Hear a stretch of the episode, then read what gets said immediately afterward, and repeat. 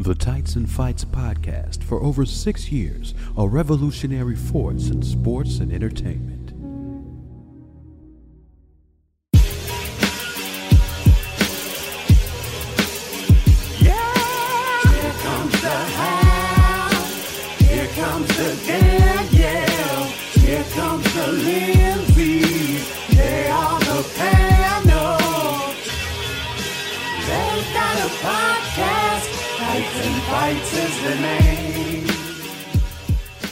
Welcome to Tights and Fights, the show that discusses wrestling with the sincerity and hilarity that it deserves. I'm the E Lublin Nation Chamber, Hal Lublin, and I'm joined today by my fellow member of the Nation of Conversation, Kelky Time, Lindsey Kelk. Hi. Why am I now having flashbacks and triggering school situations? Yay! We did Wrestling. it! Lizzie, we, we're officially done with Elimination Chamber, which we're going to talk about shortly, and that means full steam ahead to Ice Cream Christmas, WrestleMania, held in the North Pole of wrestling cities, Philadelphia, Pennsylvania. Uh, what better way to celebrate this than brand new merch for the podcast? That's right. The Philly themed ice cream Christmas shirts are live at maxfunstore.com. I need one of these fucking t-shirts. They're so good. They're so good. I, with a tear in my eye, I saw these shirts and I demand a free one. and I'm one third of the show. Please send me a free T-shirt. I don't know who to talk to about that. If it's you, Julian, I'm probably not the person to ask because I bought like three of our last one. yes. Same. the- look. Same. I bought three to wear to Mania last year for me and Jeff. I'm tempted to get one in every color because I love all three of them. Because I, how this is a true story. I did demand and make sure that um because we when they first showed me the mocks they were like we were thinking it looks really good on on on Heather Gray. I'm like yes, and it looks good on Heather Black. I'm like yes. They're like do you want to? Do, Danny asked me like do you think any other colors would work? I'm like you know what? I feel like Hal wouldn't forgive me if we didn't at least see how it uh, mocked up on Kelly Green just to get the full effect.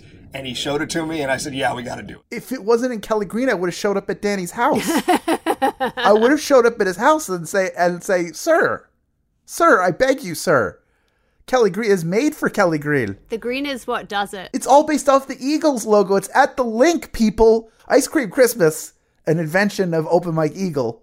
The show came up with the shirts. We're buying. If we're buying the shirts, if we're buying them, for sure you have to buy them, and it's real easy to do. You go to maxfunstore.com and look for the best T-shirt you've ever seen in yeah, your that's goddamn how you life know it's ours. and you buy a ton of get one for every day. The way I'll tell you, as someone who's whose two thrilling adventure hours slash welcome, welcome to Night Vale t-shirts are like I, I might as well just be washing cars with them instead of putting them on my body. You want more more shirts is better. Okay? I'm gonna say it again. More shirts is better. MaxFunStore.com. More shirts is better. MaxFunStore.com. Okay. There's to be plenty of time for celebrating shirts and wrestling. Let's talk about Elimination Chamber. Yes, please. Let's. Like we all do, we have we all have groups of friends who enjoy wrestling and everybody's talking about it. And one group, it seems like people felt like it was somebody said it was like a good ruthless aggression era pay-per-view, which I took very personally because I'm not a huge fan of ruthless aggression. The reaction I'm seeing the most from people I know who have talked about it is they feel it's like middle of the road. I thought it was fantastic. I think two of the matches were outstanding. Another one was great. Like th- there were no, No. bad matches. You know what the problem is, Hal? Um, we Hmm. think we know what we want until we get it, and then we complain about it because we're wrestling fans. And a lot of the complaints that I saw on this were people saying like, "But it was so predictable. I knew what the winner was going to be of every match before it even happened." It's like, well, we all like unpredictable wrestling. We all like to be surprised sometimes. But also, how mad do we get when we don't get what we want? We are days away from Ice Cream Christmas. This is not the time to start pulling one over on me and say like, "Ah, surprise, you wanted Becky Rhea, but you're not getting it." Like, no, this was if there ever was a pay-per-view to give me matches where the result was exactly what I thought it was going to be, this was the one. Save your surprises for Ice Cream Christmas. I was delighted by it. It was a very pleasant way to pass 3 hours as opposed to many premium live events that I've watched in my time. I came away from it happy Yeah. and satisfied. Bear in mind, I just used those words about a premium live event that culminated in a match that involved Nia Jax. And I am going to happily sit here and say to you, great time had by all, no notes. Elimination Chamber as a bridge, now that it's in that fast Mm-hmm. lane spot, the, the main job they have is just to showcase people. A successful Yeah. Elimination Chamber does not have a bunch of surprises. It No. gets you more excited for what you are going to see later on at WrestleMania. Sets up, you know, we got a furthering of the AJ Styles LA Knight. They're headed for a match, Yep. obviously. Uh, I think And Logan it also Paul. sets things up, right? Yeah, it sets Yeah. up Logan Paul, Yeah, yeah. Randy Orton, which is so great because that's what the Rumble does to an extent. It starts sowing seeds and setting up matches for Mania. Mania now is two nights. It is a lot of time to fill. It is a lot of matches to book. You can't pull them all out of your arse. They can't all have been running for over a year. Some matches have to be put together faster how many injuries are we dealing with over there right now? Like, you need a pay per view that you can have a lot of people involved in to set things up. And Elimination Chamber is perfect for it because you get six people in each chamber match. You get to play around with some dynamics. You get to see who's working who. You get to see where it works, where it doesn't, without Cody coming out and saying "not at Mania" and then uh-huh. changing his mind. You know, you get a real a real chance to test some stuff out. And the fact that they used that men's chamber match to set up not only Drew Seth but also Logan Randy and AJ LA Knight, like that's pretty impressive to me. I would happily watch Kevin Owens punch Logan Paul in the face all day long. So I don't need them to set that up for me ever because I will watch that any day of the week. The men's match was I thought was excellent. Was so great. So Yeah. fun. Once everyone was out the pods, so good. Jesus, I just want to call out everybody who's out of the pods. Tiffany Stratton, uh, Oh my god, the women's match. I mean, the women's match I thought was a bomb buster door to door, bell to bell. But for for Tiffany Stratton in particular, the way she was received by the crowd, like she was already Yes. a huge star, and then the Yes. level at which she performed is exactly what Elimination Chamber is for. She didn't Yes. need to win the match to be showcased and show like this is a star who's ready to go right now. And and Logan Paul, who continues, it kills me. Like I, I definitely part of I'm me is rotting away every time. But him Yeah. pulling out the marker and drawing drawing a picture of Kevin Owens, and then later on when he's getting rammed into into Oh Kevin Owens' God, pod and Kevin when- Owens is smashing the glass. When. Bobby Lashley rammed into both of those pods, I thought Logan Paul Mm-hmm. had died. And the look on Logan Paul's face, you think about how many daring stunts Logan Paul has pulled off in the time that he's been here and how I love to call him a sociopath and say he has no concern for his health and safety. He looked concerned. When Bobby Lashley came charging through that pod, he looked concerned, and rightly so. But I do want to commend him on his ability to write backwards. That's kind of amazing. Really that was good. very impressive. Yeah. and and good. Uh, he really the drawing the horns was really good. He was So able to do that really well. So good job good. for him. But uh, yeah, I, I think he's. I don't think he's done with Kevin Owens yet. But having Randy Orton waiting in the wings for SummerSlam certainly makes sense. Or Money in the Bank. It feels like they're. And maybe it's just because we're in WrestleMania season, but I hope he's he's around a little bit more often. I get he works probably best as an attraction.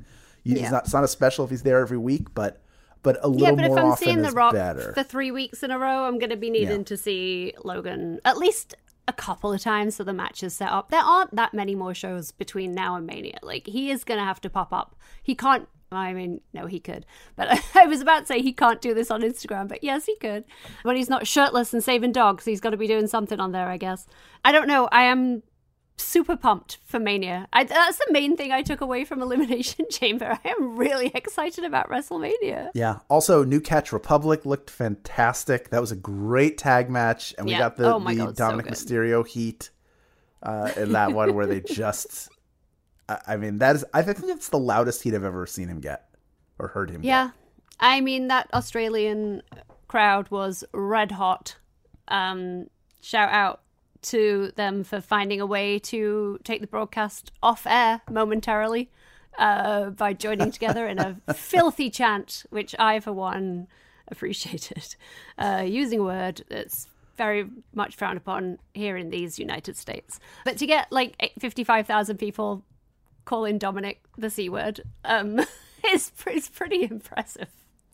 if you're me, if you're a child like me, I mean, I was impressed. But they really did elevate the show. The like you say, the way that they embraced Tiffany Stratton. I don't want to look, look into it too much because I think if I look directly, I, I might feel a bit sick, sick in my mouth. But the fact that it just elevated her to superstardom, um, just amazing, amazing. She really was the the MVP of that women's match. Like She was. she showed out. She showed out, and it And was that's so with- impressive. with the amount of talent in that ring. Just no, Yeah. really no weak points in in any of the matches. Even Nia Jax came out of it looking good. Yeah, You know, I I I don't I don't look at it and think like that match was good because she was in it. Uh, But I also don't say I don't think it was good in spite of the fact that she was yeah. in it. She didn't bring it down. I was surprised at how long it went, and the level of of how good the level of goodness i'm a writer uh the level that, that they kept it at the energy and um the aggression that they managed to keep going for such a long time because you couldn't put on a quick match it's the headlining main event in Rhea's home country. It's a huge deal. This can't just be five minutes in and out the ring. Like they both had to show up and show out, and they did. Uh, I also think if they get Rhea Becky right, they have a justifiable argument to say they should go on last on the first night of Mania. Like I really do. I I think Becky has already closed out Mania. I think Rhea could close out Mania.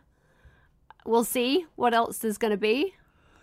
But I, I'm just greedy and I want another. I'm not just greedy. Actually, no, I will stand by. I want another women's main event at WrestleMania without you saying it's a joint main event and it's actually fourth from the last. I agree with you. I think It won't If I- happen. if- I'm just saying. if I had to guess right now, the Saturday night main event will probably be Cody and Seth versus Roman and Rock, and then Sunday night will be Cody versus Roman. I would not be shocked to see Cody Roman Rock, yeah, having a go. Because you could do the you do the Daniel Bryan thing, right? Not exactly the same as Daniel Bryan, where it's like you have to win this match and then you can do this match, but you know Rock's going to get in his way, and now you have the benefit of having two nights. So you wouldn't do it on the same night. You absolutely would split it hmm. up, and we know Rocky wants a main event. we know he's got thirty million dollars in his pocket to demand one that's the only thing that's souring me a little bit at the minute and it's not even really it's only when i think about it because i like to punish myself and i don't enjoy fun is that you know we had a women's main event and i would like to see it I don't disagree. I'm with you. Now we've got a welcome on our special guest who's going to help us out with the main event. It's comedian and writer Chris Gethard. Thanks for coming back, man. Oh, it's a pleasure. Now, last time you were on, you told us about how the wrestling you mainly watched was NXT, and now NXT and the WWE main roster is completely kind of changed over. So, uh, what wrestling are you watching? You still just NXT? What What are you into? No, I've, I feel like many people, right? Let's be honest. it's very Oh, yeah. important on this podcast And look, and also, I know I'm about to say something that's very cliche and very generic, right? Which is that AEW stole NXT's thunder, and I was watching Sure. that for a while. And then my friend Sami Zayn and the magical work he did sort of showed that the WWE was able to not just hang with that style, but insert some killer storylines on top of it, and maybe made AEW look like a definitive B mm. level. And it's been kind of crazy to go from I can't stomach main roster WWE because of the quick camera smash cuts and the announcing, but mm-hmm. NXT is really working for me to AEW stole all that thunder and then WWE kind of yanked it back. And I mean, I am on board. I don't, you know, I've been watching wrestling since I was mm-hmm. five, and I can't remember a time when there were this many. Like, how many cities could they run in a night now? If they did, they could go do ten house shows a night because they have ten main Yeah. event faces. Yeah. it's crazy really crazy. crazy So I mean, they are Yeah. they are on a definitive hot streak, and I don't want to be one of these people, one of these like Reddit squared circle people that's like AEW's ticket sales, they're done and they're dead in the mm-hmm. water. But it it really, you know, one thing that's been proven true in recent years is obviously WWE needs competition to be at their best. yes Yeah. agreed I think the other thing it kind of shows is how hard this is. Because AEW has a ton of like world class talent, Nobody can deny that. They have the ability. They have any. They have a number of people on their roster that can go out there and have uh, a, an incredible match on any given night, and and yet it's not enough. It's not enough to just not be WWE and have good people. and have great wrestling matches because they have undeniably great matches. 100%. Yeah, they've undeniably Mm-hmm. great wrestlers, right? You can't bring Brandon, Bra- Brandel Brandonson, uh, Daniel Bryan, Brian Danielson into a promotion and not expect to have amazing matches. You know, like they just have too much talent for it not to be good, and I think that's what is starting to frustrate people. I'm seeing more and more of it. Even people who were just like the most committed AEW stands are starting to step back and say they're not ready to say that they're out or they're not ready to say it's not good, but they're ready to say I don't know what's different, which is interesting because I haven't watched enough of it to chart a difference. I'm very curious to to hear that conversation going forward as to what has changed in AEW. I do know that on my end, and also, I really like mm-hmm. AEW. I think it's very good.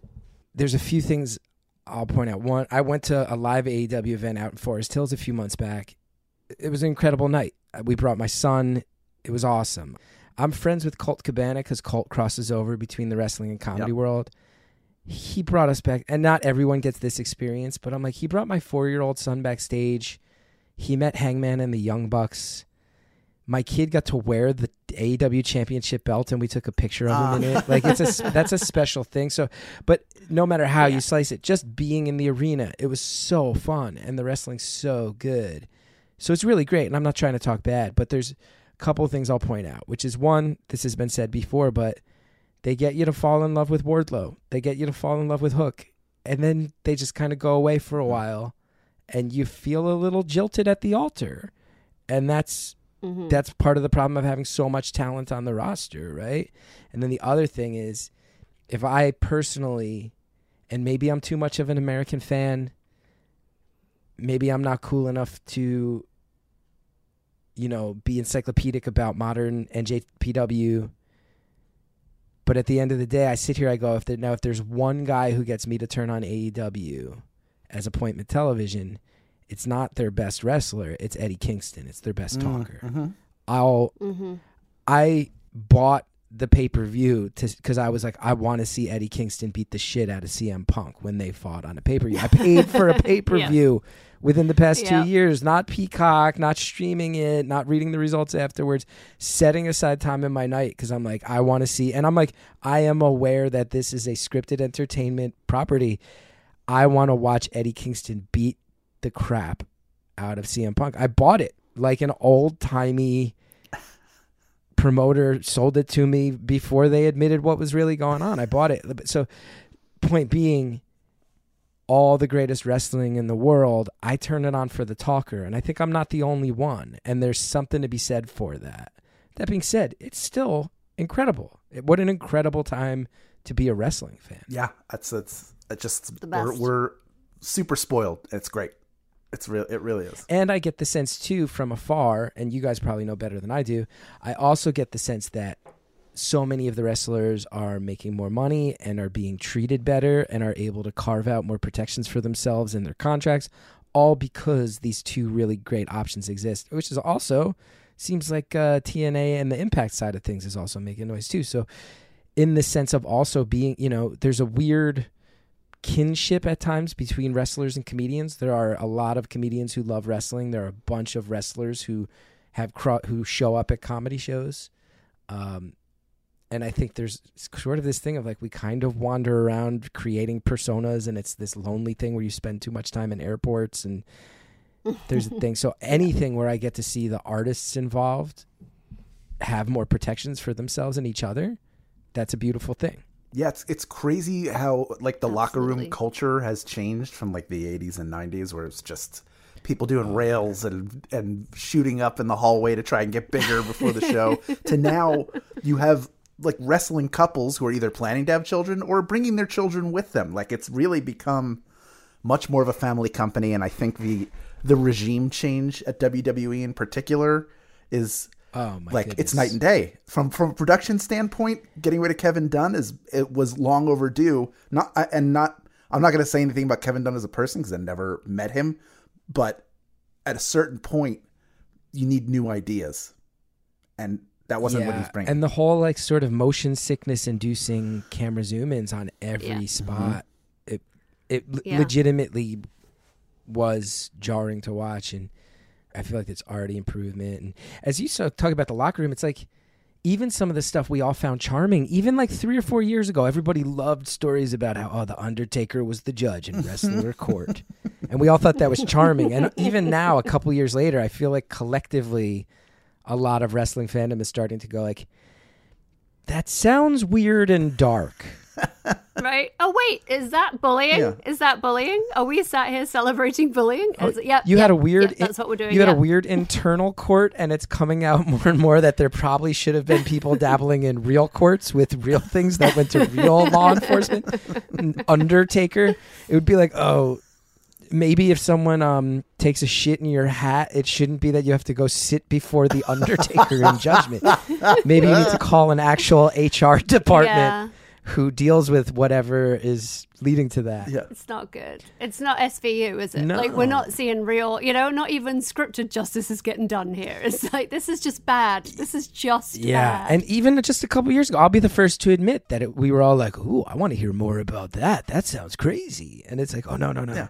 no, no, no." Because it's the peek behind the curtain. Like we all want the peek behind the curtain, and I love hearing old stories about all the industries I love. Like I love reading about. I, we we literally can't watch anything on Turner Classic Movies or Criterion Collection at home now because my husband will be like, "Put your phone down," and I can't put my phone down because I want to read the stories about the movie that was being made because there's always these insane stories about movies being made back then, and it's the same thing, right? It's like I want to know what these wacky chaps were doing, uh, and it turns out they were indeed being wacky. But then you look in a little bit closer and you're like, is it wacky or is it creepy? And the two stand so closely aligned.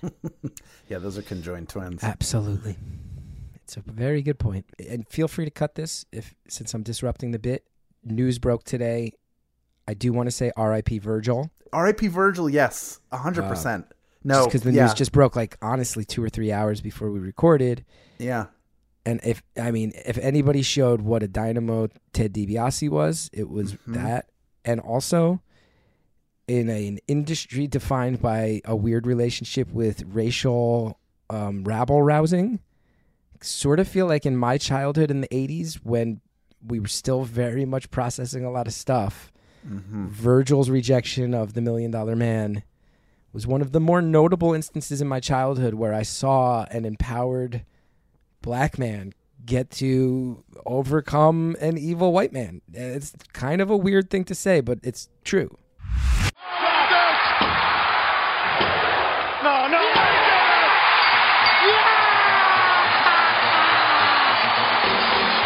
Virgil's the one with the gold now.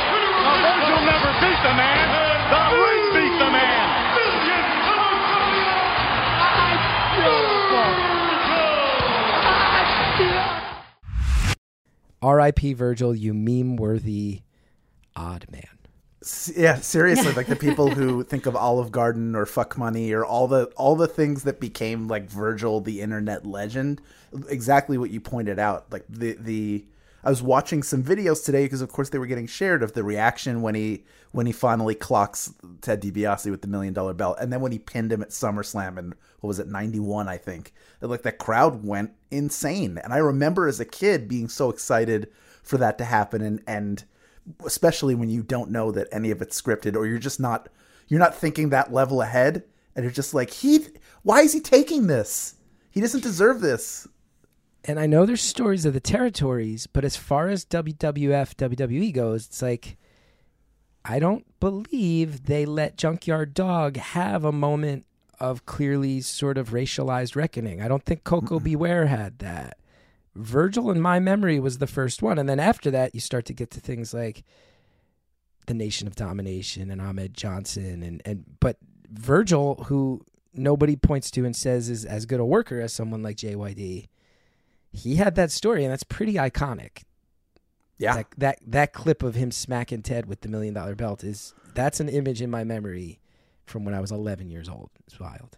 and not everybody can pull that off. Just the way he the the way he builds the intensity in that moment and his facial expressions are really just like pitch perfect. It's hard to get right. There are plenty of wrestlers who are in situations like that where they're overcoming or they're finally finally turning on a bad guy after being abused and it doesn't it's it doesn't quite hit the same, but it feels so real for what it for what it is. Like it's just the perfect perfect guy for for the moment. And in an era of, I mean, all of these people have their drawbacks. All of them were a product of their time. In an era of Kamala the Ugandan giant or mm-hmm. the Reverend Slick. I mean, maybe Bad News Brown had some things close to it, but he was always, I think, uh, the heel at the end of the day. He Yeah. was always sort of an intimidating, large black man.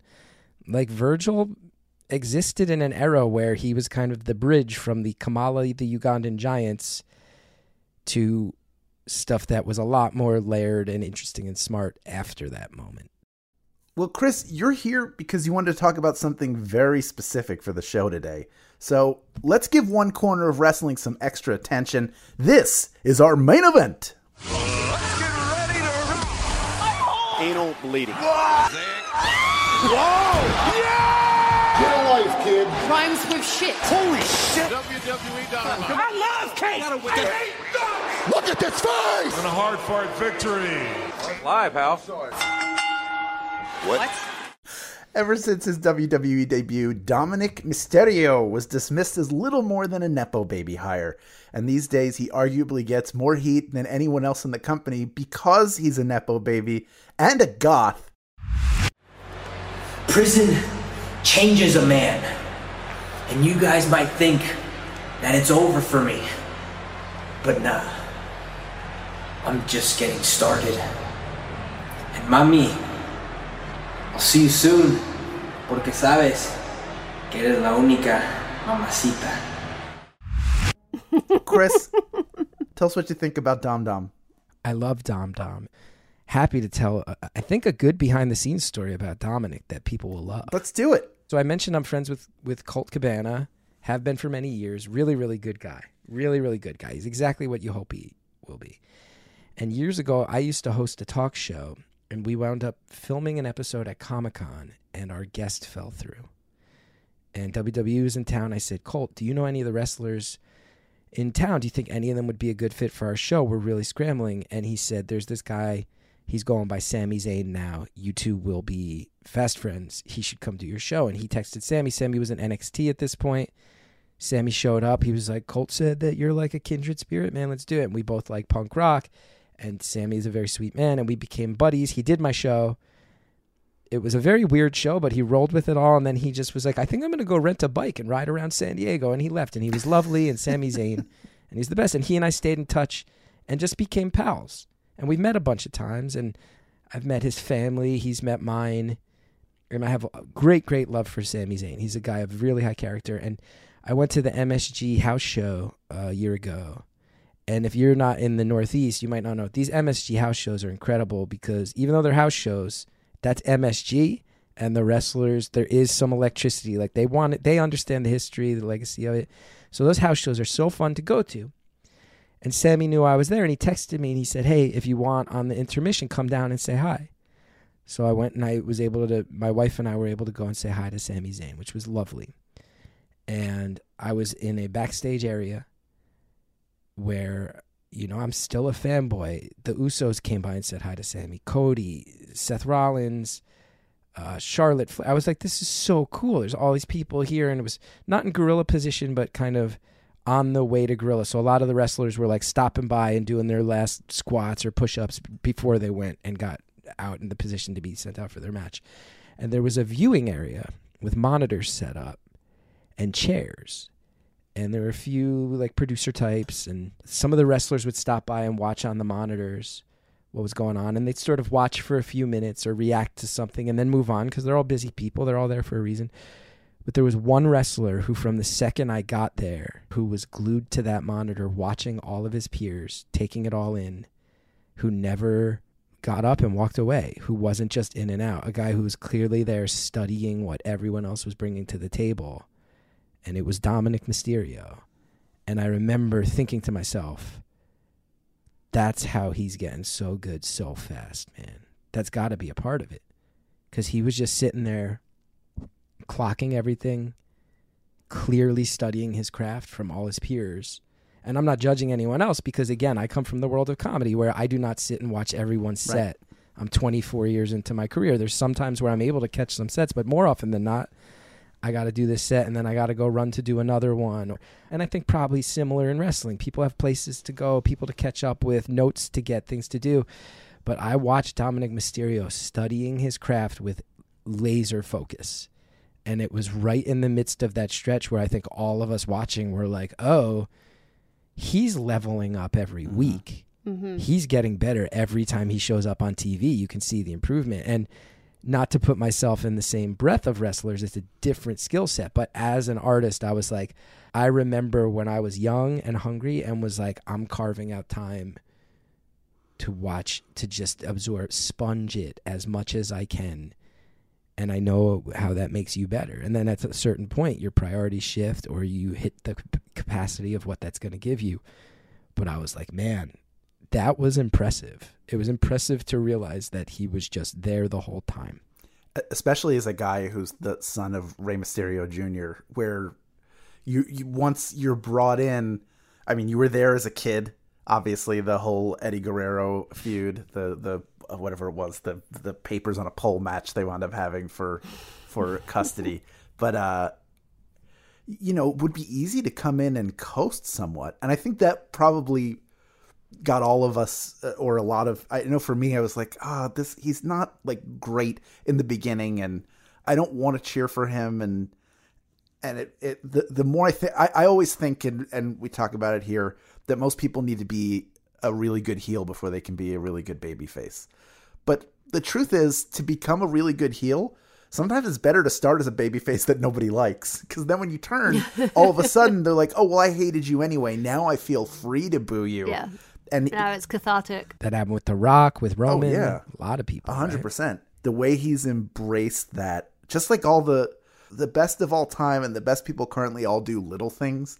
Like uh, there's a wide area of moves and and sort of pieces of promos that they all share if you kind of lined it up. But the people who are able to do little things to establish their character and really fill out a match or a promo or even just being ringside and that's that makes a huge difference and he does that more and more every single time to just the, the, watching him doesn't matter where he goes he just gets booed out of the building I can't.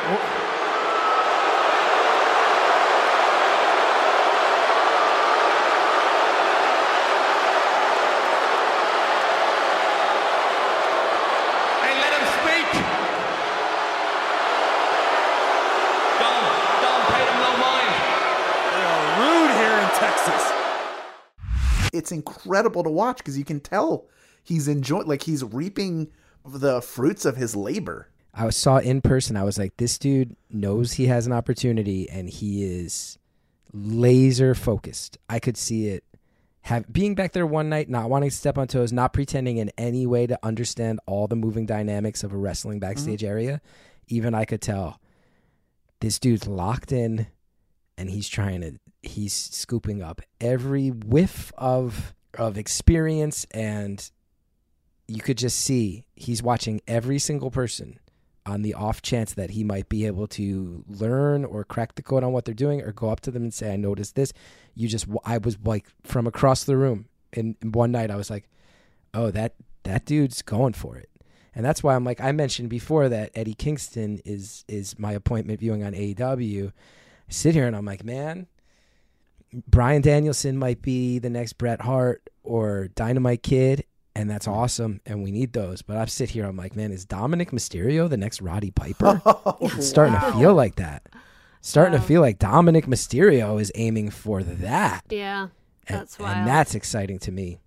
I just think it's so impressive. And we've talked about it so much on this podcast. We have followed, I mean, thankfully, this podcast has now been going on so long that we've basically followed his whole career. So he is someone we've seen from start to finish. And you can draw that straight line from when he tagged with his dad, and it was just. I mean, the WrestleMania where they came and you're like, oh no, no, thank you. And your full response, my full response, I should speak for anyone else, is just, thank you, but no thank you. You know, it's like I don't have any problem with Rey. I don't love this, but whatever. And then to draw that line to last year's WrestleMania where he came in in the police car with the mask on, with the hood up, in cuffs, and to be in that stadium watching it, wild. This is the most ridiculous thing I've ever witnessed. They should have left this orange to the new black, scared straight wannabe back in prison and thrown away the key. Because I'm pretty sure Dominik even being here is direct violation of the California Penal Code, okay? Dominik's life has been like a death row record lately. It was insane, the response. Like, and like you say, it was a boo, but it was such a joyous boo. Like the crowd was electric for it. The Mm-hmm. crowd was obsessed with booing that man in a way that brought us all together in a really dark, happy place. And he just stood and took it. Like he it was like he was drawing power from it. Whereas that could intimidate someone, that could put you off, that could shake your nerves. Like he just drew from it. And it was amazing to see. and that's why I bring up. I'm like, I always love, you know, I always loved heels growing up.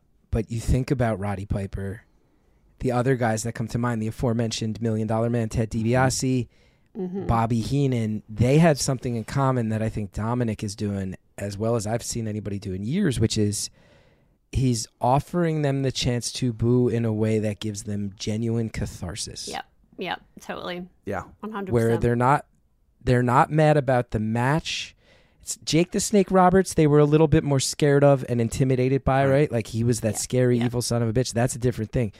When I bring up Heenan, DiBiase, Piper, them getting their comeuppance ties into something regarding where society is at in their moments, right? Mhm. And Dominik, it's a similar thing. Like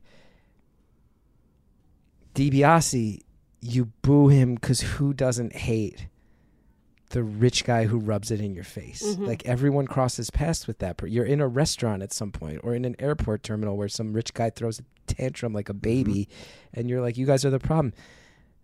I feel like Dominik is getting booed in a way that ties in, like you said, this idea of nepo babies, this idea of I think it ties in in a way that hasn't totally been nailed down or verbalized yet of a young generation where people think they're maybe a little bit it's all about me everything goes on tiktok um, personal branding. The idea of all the i've been to prison angle feels a lot like the types of things of you're going to curate a life experience for your online brand that's not totally the reality of what you've lived through and make it your whole identity i feel like it ties into some of what people slam about millenni- millennials and Mhm. gen z in a way that hasn't been totally verbalized yet and he represents he's like this living avatar that allows people to unleash their feelings about Yeah. the cliche bad side of Gen Z in all ways. And of course, we also have to mention he's not doing it in a vacuum. The Judgment Day is a really brilliant foundation for him to stand on. And in particular, Rhea Ripley is really, really something special and, and has clearly been a, a lot of the oxygen that allows him to burn bright. And I always forget how young she is. Every time it's, I think she's only like 25, right? Yeah. Really young. I sit Mhm. there, I'm like, like, mm. wow, she's really young to be someone that has a few other people kind of standing on her shoulders to great success. And not in a way that's demeaning to them, but that is compliments to her. the whole Judgment Day thing, I, I what you said about him being that entitled brat, basically, is one of the reasons we hate him, and I, I totally agree. And I also think the way he absorbs the reflected glory of his peers, right, of his group, like that's something we hate about him too. Like the fact that Rhea will stand up and we can't even boo Rhea. Rhea's a heel, but no one's gonna boo Rhea anymore because we love her so much. She's so undeniable. Too cool. Yeah. She's too cool. And he, on the other hand, is the outlet we're allowed to boo at. And that does feel like an interesting gender reverse to things we've seen before in wrestling, which I find fascinating. But yeah, this idea that he is basking in her glory and we want to boo him for that too. Like, we're like, no, it's not you, it's not you. And it, it just feels so good. But at the same time, he has, like you said, he's improved. It's crazy. If he still, sorry, Dominik, but this is true, if he still sucked the way he used to suck, booing him wouldn't feel so good because you would be really booing him for being bad. Whereas now, like, I'm booing you because you're a shithead. I'm not booing you because you're bad at your job. And that is so much more fun than booing someone that sucks. The Judgment Day's also cool. Like they Yeah. look cool, They're cool. and they have a cool vibe and color scheme. And I would go so far as to say that his heel work is so good that they could start to have a bit of a face turn or become a little bit of like a horseman DX thing where the crowd starts cheering for them when they're supposed to be booing them. Mm-hmm. But in some level, they will remain heels forever as long as the crowd is like, how could you hang out with that guy? like his presence makes them uncool in the heel face divide. And it's pretty fascinating. But all of the dynamics of them are great to watch. Yeah. And the fact that like they're at the fact that the judgment day is as compelling and watchable as it is.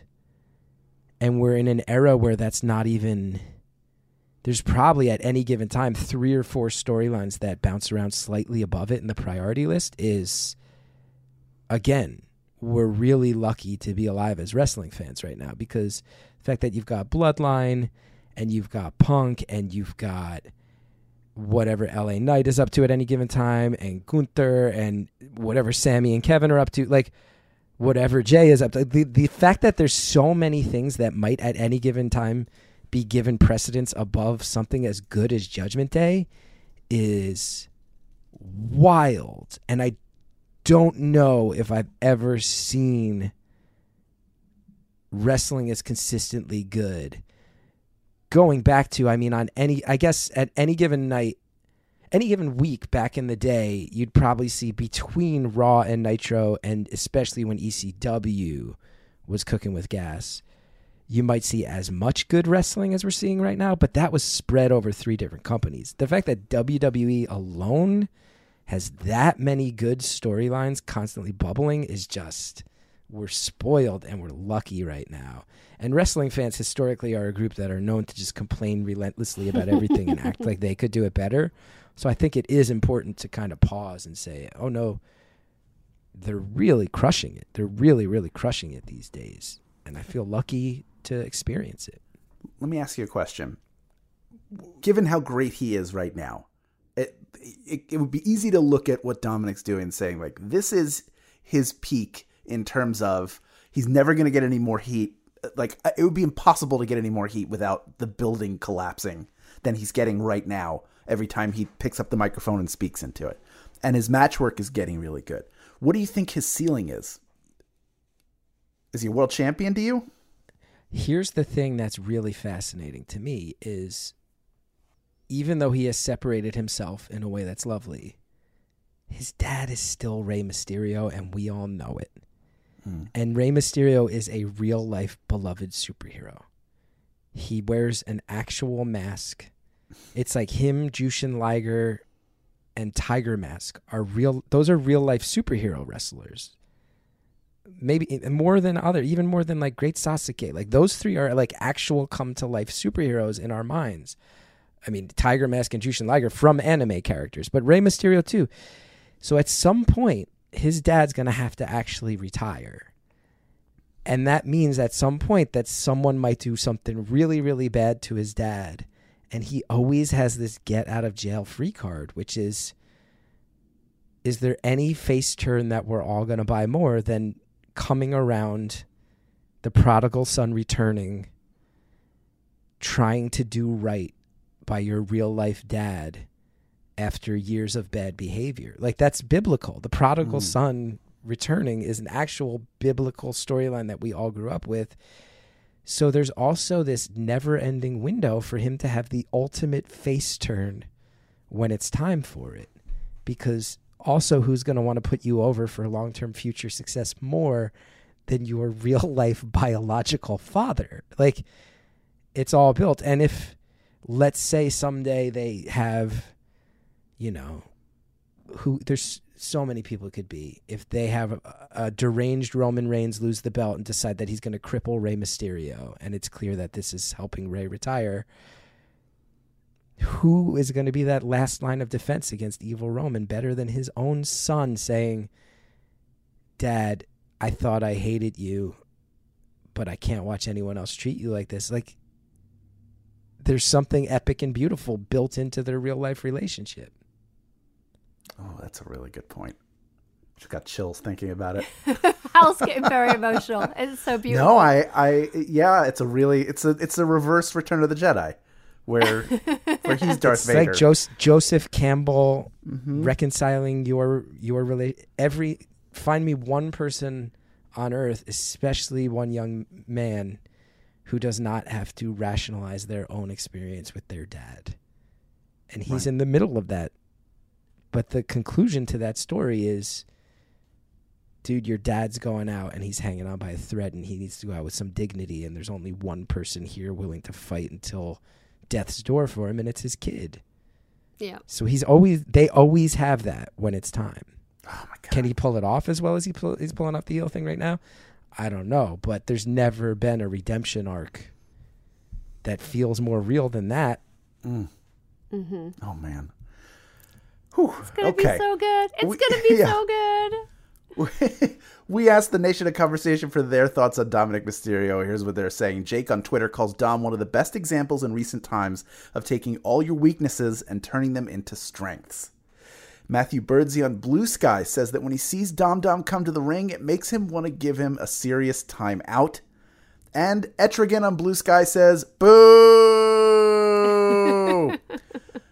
Look, we have no idea what Dom's WrestleMania will hold, but we can be sure that it will end with an entire Lincoln Financial Field booing him out of the stadium. That's right. That's my hometown. Nobody's going to give him heat like he gets there. So enjoy it and soak it up. Uh, Chris Gethard, thank you for joining us once again. Uh, where can people find what you're working on, what they should know about, any links? The, the floor is yours. I'm always, um, uh, you know, Chris Geth on Instagram, chrisgeth.com for my tour dates, Chris Gethard on Twitter. I've got my beautiful anonymous podcast. I just wrote a new book called Dad at Peace. It's at Everand. There's all sorts of stuff out there, and I feel so lucky to talk about wrestling, this thing I've always loved. And my cl- final closing thought on Dominik is, you know what's so beautiful about it? Mm. Is it's a good reminder that when wrestling is really great, it's not about being smarter than the booker. It's not about having all your opinions on the backstage shenanigans. It's about it's fun to cheer for the good guys and yell at the bad guys. And he's doing that better than anybody has in years. And it's such a good reminder of why wrestling is fun. So Oh, thank you. Dominik Mysterio. Next Thank time I'm back you, east, I'm gonna, I'm gonna make you go to lunch with me, and we're just gonna talk about this for hours. Oh, we have to. And for do anybody out there, if you're ever in New York when they're doing an MSG house show, do yourself a favor. It's They're it's the best.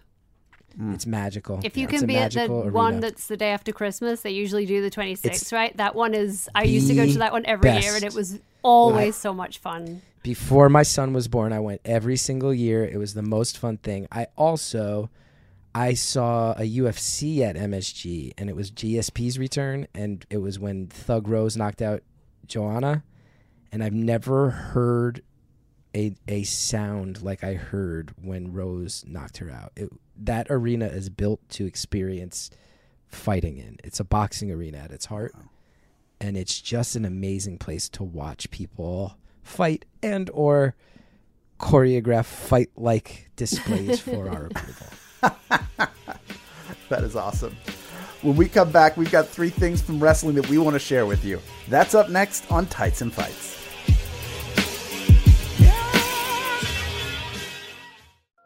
I'm Emily Fleming. And I'm Jordan Morris. We're real comedy writers. And real friends. And real cheapskates. We say, why subscribe to expensive streaming services when you can stream tons of insane movies online for free? Yeah, as long as you're fine with 25 randomly inserted, super loud car insurance commercials. On our podcast, Free with Ads, we review streaming movies from the darkest corner of the internet's bargain bin.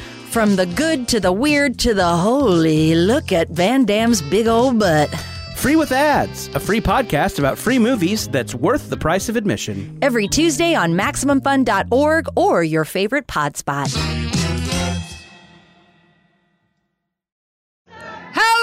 Yeah, hello, welcome everyone. Step right up. We're going to heal you. We are the healers, Ross and Carrie. Yes, yes, you there. You look like you're upset. Come up here. Yes, you are healed because you've listened to our podcast. Yes. Have you been having trouble with demons? Are you sleeping too much, too little, just right? We have the solution. It is to listen to Oh, oh no, Ross and Carrie. A show where we examine unusual claims. We show up so you don't have to. Find us on MaximumFun.org. We won't actually heal you.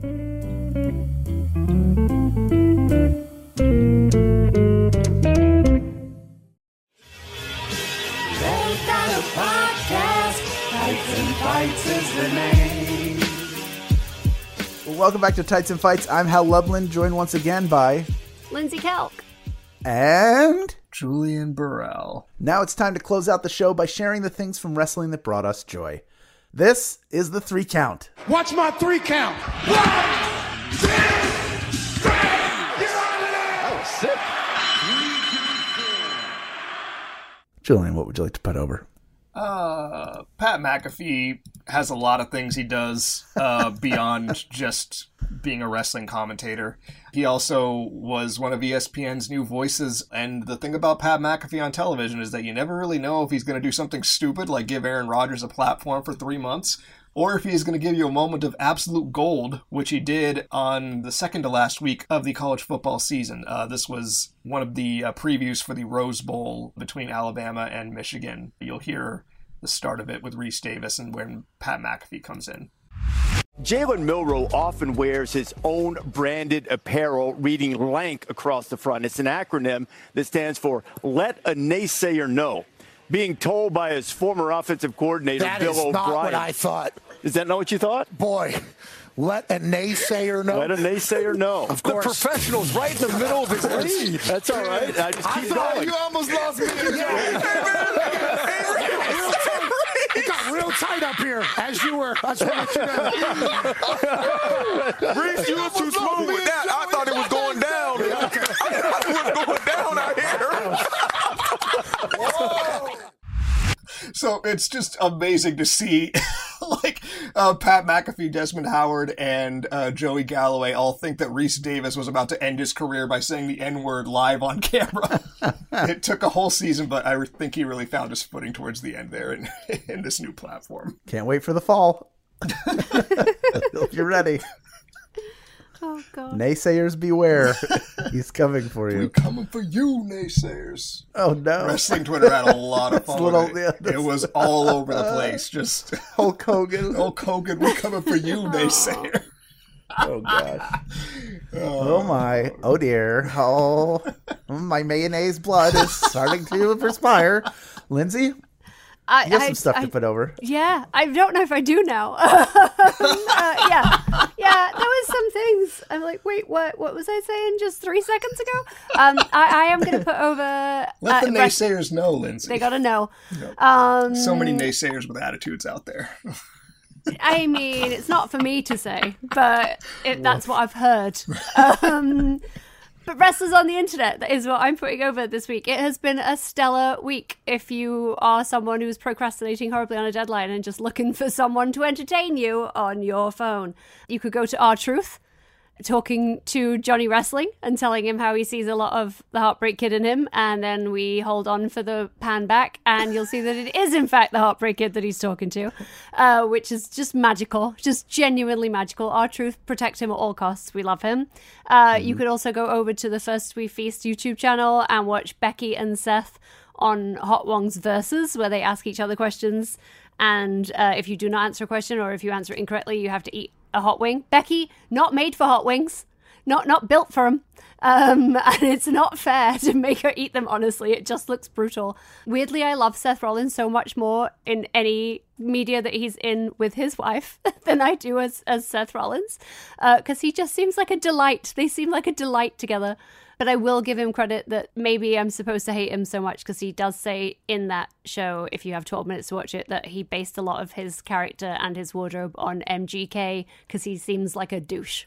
So respect to Seth for the honesty and for nailing it, honestly. Um, but most of all, if you only have a short amount of time, I urge you to go over to the WWE YouTube channel and find, hunt it down if you must. The Cathy and KO show or the KO and Cathy show. It is Kevin Owens and Cathy Kelley being delightful, just being utterly charming, uh, trying to decide what their show is. It's two episodes of it, and they still don't actually know what the show is. They're debating the name of the show, which is fantastic. The only thing they decide is they can't just use the KO and CK show because written down it looks wrong. they they figure that they can't put that on a t-shirt. Uh, they are delightful, and uh, I just cannot stress enough that you should go and watch Kevin open the door to the Bloodlines dressing room because he's certain that they have left and he wants to go and get their snacks. And I will say no more. I insist that you go and watch it. Insist. Insist. Oh my lord! Uh, I'll give you three things. Did we did we put over Kevin Owens talking about his son last week? Did we put over that interview? No, we did not. Oh, he was asked about his son, who is 800 feet tall. It's like six feet, six eight, two fifty, I think already, And still growing. and still growing. He's And- nearly as strong uh, as Julian. I am not six eight. That man will. That man could kill me with his with his Uh, bare I- hands. That child, Julian, that legal child. Yeah, okay. I want to zero in on the portion where he talks about not he's not going to push his son. He just wants him to be happy in whatever he does. Here's a clip.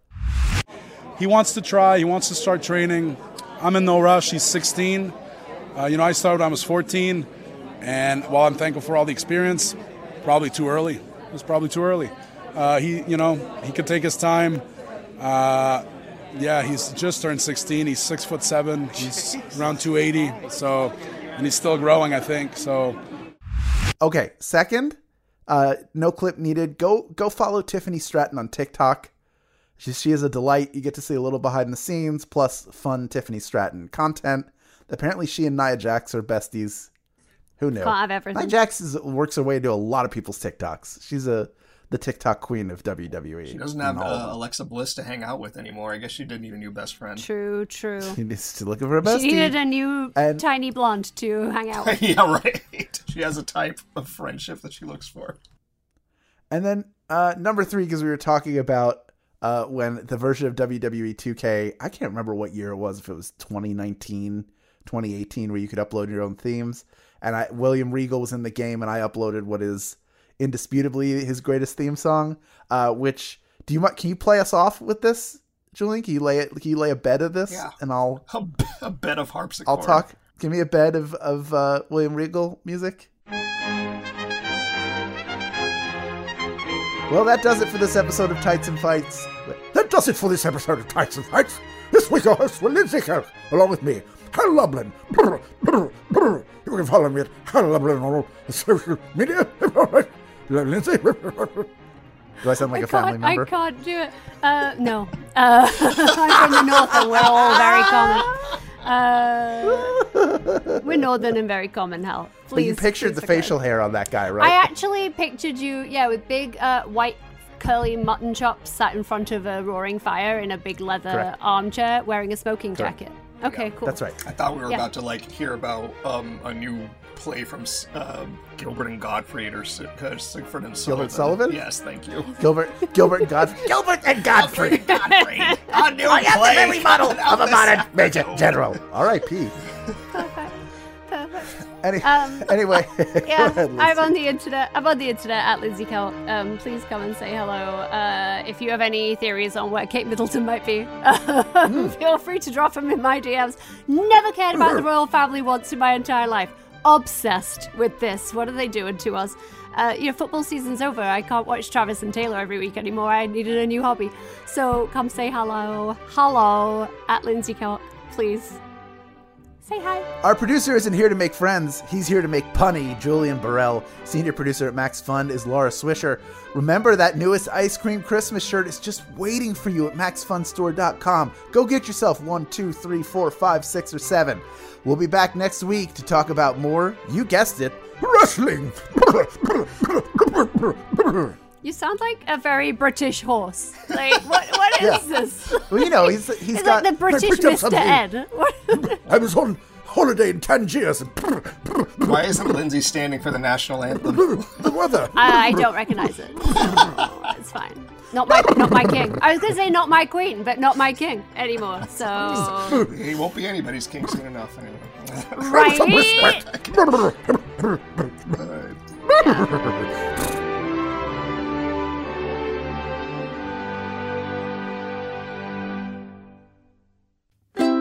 Maximum Fun, a worker owned network of artist owned shows supported directly by you.